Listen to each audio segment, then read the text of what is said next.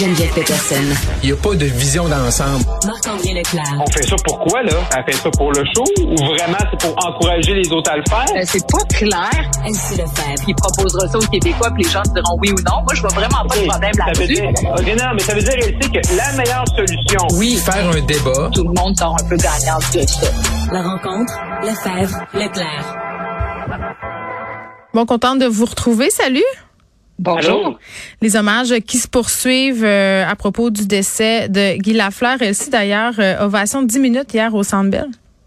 Ah, c'était tellement émouvant. Oui, j'avais des pire, frissons, euh, ses bras, ah. honnêtement. Là. Moi, je- ah, c'était quelque chose. Moi, je, ah, je vous l'avoue, j'étais en voiture, donc en direction de Rimouski, puis euh, je l'écoutais à la radio.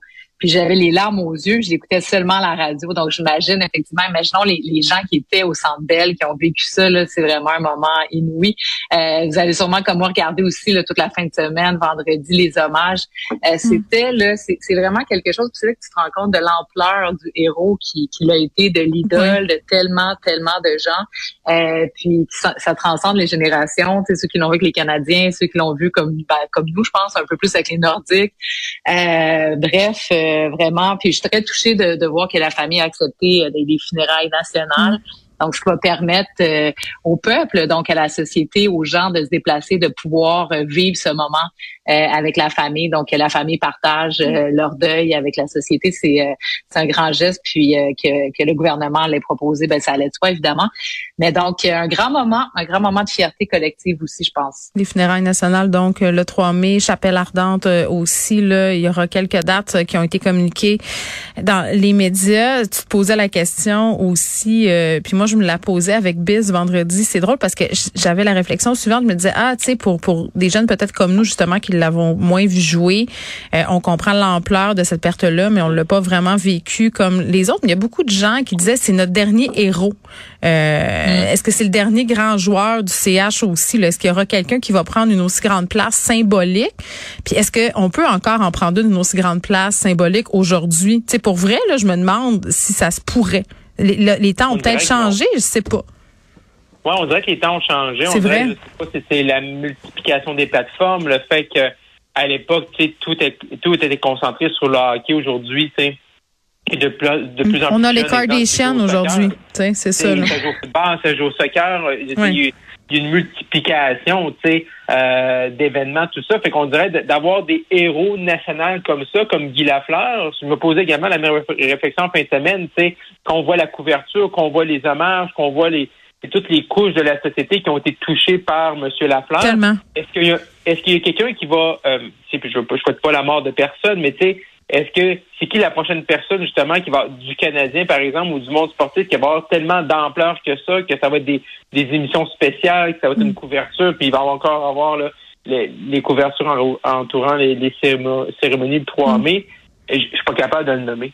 Pas capable de le nommer. Puis Mm. comme je disais, je souhaite pas la mort de personne, mais ça prouve vraiment que quand tu sais, tous les postes de radio, de télé, les journaux consacrent autant Ouais. de place comme ça, je vois pas qu'il y ait eu autant d'impact qu'un Guy Lafleur, par exemple, puis tout le monde l'a rencontré. Ça prouve également comment M. Mm. Lafleur était euh, disponible et sur le terrain. Ben, j'ai- puis c'est- ça a l'air super cliché euh, quand, quand je disais des gens dire c'est la fin d'une époque, mais je pense qu'à ce chapitre-là, ils ont raison.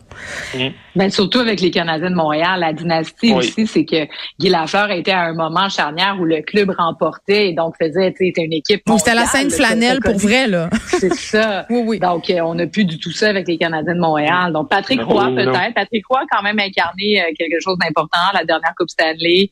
Euh, mais c'est Oui, pas, mais c'est pas un personnage. Tu sais, je comprends. Il s'implique au niveau du hockey junior majeur, puis je veux rien enlever à, à Patrick Roy, mais mais on, j'ai pas l'impression qu'on est au même niveau là de de d'implication sociétale. Je vais dire ça, puis loin de moi l'idée de vouloir y enlever quoi que ce soit à Monsieur Roy.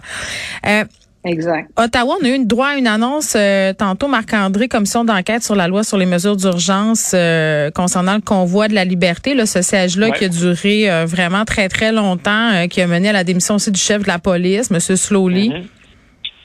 Oui, effectivement. Donc, c'est un peu, là, c'est dans, c'est dans la loi là, des mesures d'urgence que tu dois déclencher là, une enquête publique indépendante. là. Dans les délais, c'était aujourd'hui la dernière journée là, où M.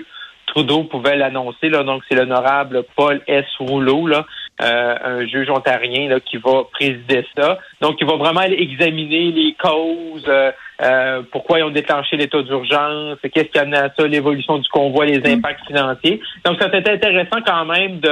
Il y a eu tout un questionnement à savoir si c'était la bonne chose à faire, si M. Trudeau euh, faisait la bonne chose de déclencher l'état d'urgence. Donc, c'est intéressant de voir comment, comment le juge Rouleau, lui, va percevoir les choses et Mm. les, les témoignages qu'il va recueillir et si vraiment on avait besoin d'aller euh, jusque-là pour mettre fin là, euh, Mm. au convoi devant le Parlement canadien. Bon, puis est-ce que Justin Trudeau avait besoin d'aller en vacances sur l'île de Lagacan? ouais, des révélations un peu juste pour le bénéfice de nos auditeurs, c'est que euh, en 2016, Justin Trudeau et sa famille est allé sur l'île de Lagacan Mm. et comme Lagacan, la fondation tout ça reçoit des sous du gouvernement, normalement peut pas recevoir là, euh, déplacement, voyage, tout ça. Fait que ça avait fait un gros tabac à l'époque. Moi, à l'époque, j'étais chef de cabinet d'Edro Scheer. C'est sûr que l'opposition, on s'était emparé de ça jusqu'au temps que la commissaire à l'éthique, Mme Dawson, dise que M. Euh, Trudeau était reconnu coupable d'avoir enfreint là, quatre articles là, du code d'éthique des députés. Mais là, ce qu'on apprend aujourd'hui et ce qu'on savait pas, qu'on savait, qu'on se doutait, mais qu'on apprend aujourd'hui par le, euh, via le Mail, c'est que la GRC se sont vraiment posé la question, puis il y a vraiment des traces écrites à savoir s'ils déposaient des accusations Ben oui, là, c'est de sérieux. fraude, Ouais. de fraude envers M. Trudeau, euh, selon l'article là, 121.1-C, là, euh, donc euh, envers le gouvernement. Et là, la, ce que le- la GRC n'a pas été capable de démontrer, c'est savoir, c'est que cet article-là dit que ça prend un consentement euh, de ton supérieur pour, pour accepter un cadeau. Et là, la GRC, quand il regarde l'article, il se dit, ben, M. Trudeau, il est premier ministre.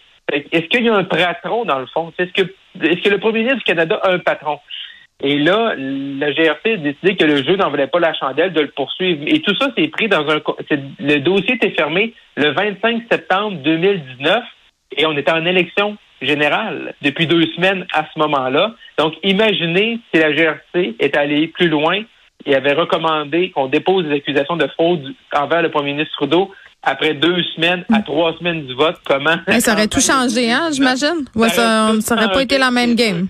Non, la campagne, je pense que ça serait terminé euh, différemment. Bon. Donc, ça va devoir, est-ce que les élus auront le courage aussi d'aller modifier là, euh, la loi à ce niveau-là pour que ce soit plus clair euh, de savoir qui doit donner un consentement au premier ministre s'il va accepter un cadeau Mm. comme ça. là? Elsie, euh, jasais tantôt avec euh, Christine Labrie, députée solidaire, euh, qui s'intéresse beaucoup euh, au dossier de l'éducation, forcément, de par ses fonctions dans l'opposition.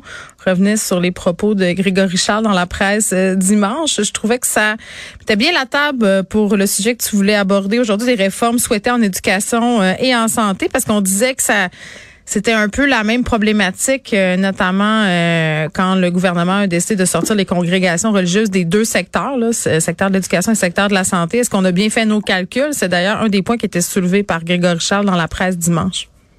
Ah, ben c'est un point intéressant. Euh, oui, effectivement, c'est vrai que dans les deux secteurs, c'est des secteurs publics, donc vrai. euh, ultimement qui étaient tenus à bout de bras par euh, les congrégations. Et donc, euh, oui, l'État a pris le relais, mais euh, on le voit en, en éducation, notamment, le privé a pris quand même beaucoup d'espace, puis de plus en plus, je dirais. Mm. Puis ben là, ce matin, on voit aussi qu'au niveau de la santé, bon, avec la COVID et tout ça, euh, Monsieur Dubé nous en avait déjà comme un peu parlé, qu'on va ramener un peu plus de privé en santé. Puis bon, il y a un sondage qui dit que les Québécois sont, sont majoritairement en d'accord.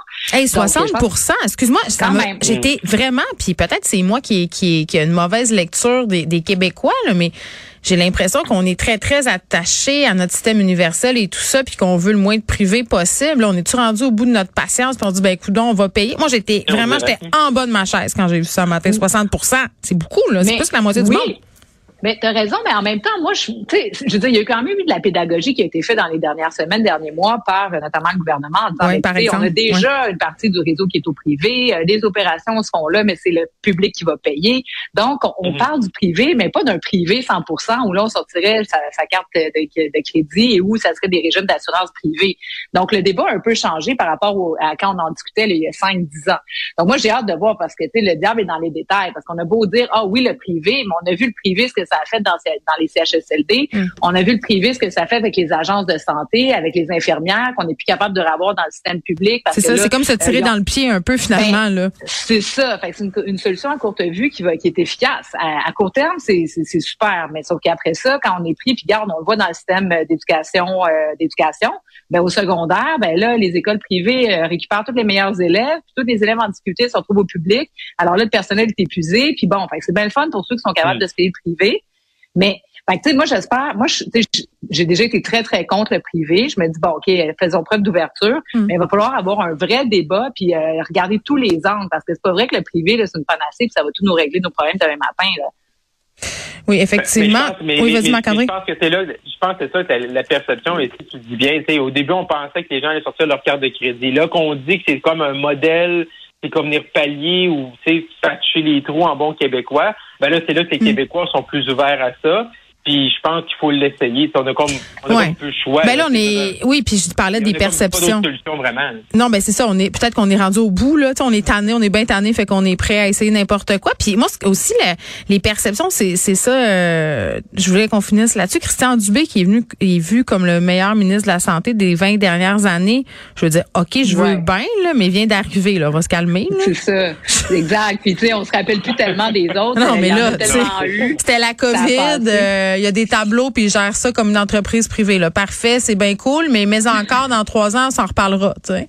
Exactement, exactement. Parce que là, effectivement, il a géré une crise, ils l'ont bien fait, mais euh, là, il est là depuis depuis peu. Puis on se rappelle pas, tu sais, je trouvais, je trouvais ça un peu injuste, ceux, les, ceux qu'on a notés par le passé, parce que tu sais, on se rappelle même plus qu'est-ce qu'ils ont fait, on se rappelle la peine de leur nom. Donc, euh, moi, effectivement, on verra dans si les médecins de famille tout nouveau, tout beau, là. le guichet, ben, c'est ça, le guichet unique, ça va-tu marcher? Les listes d'attente, ça va-tu baisser? Euh, Tant de questions et peu de réponses. Il va falloir s'en reparler dans trois ans. À demain. À demain.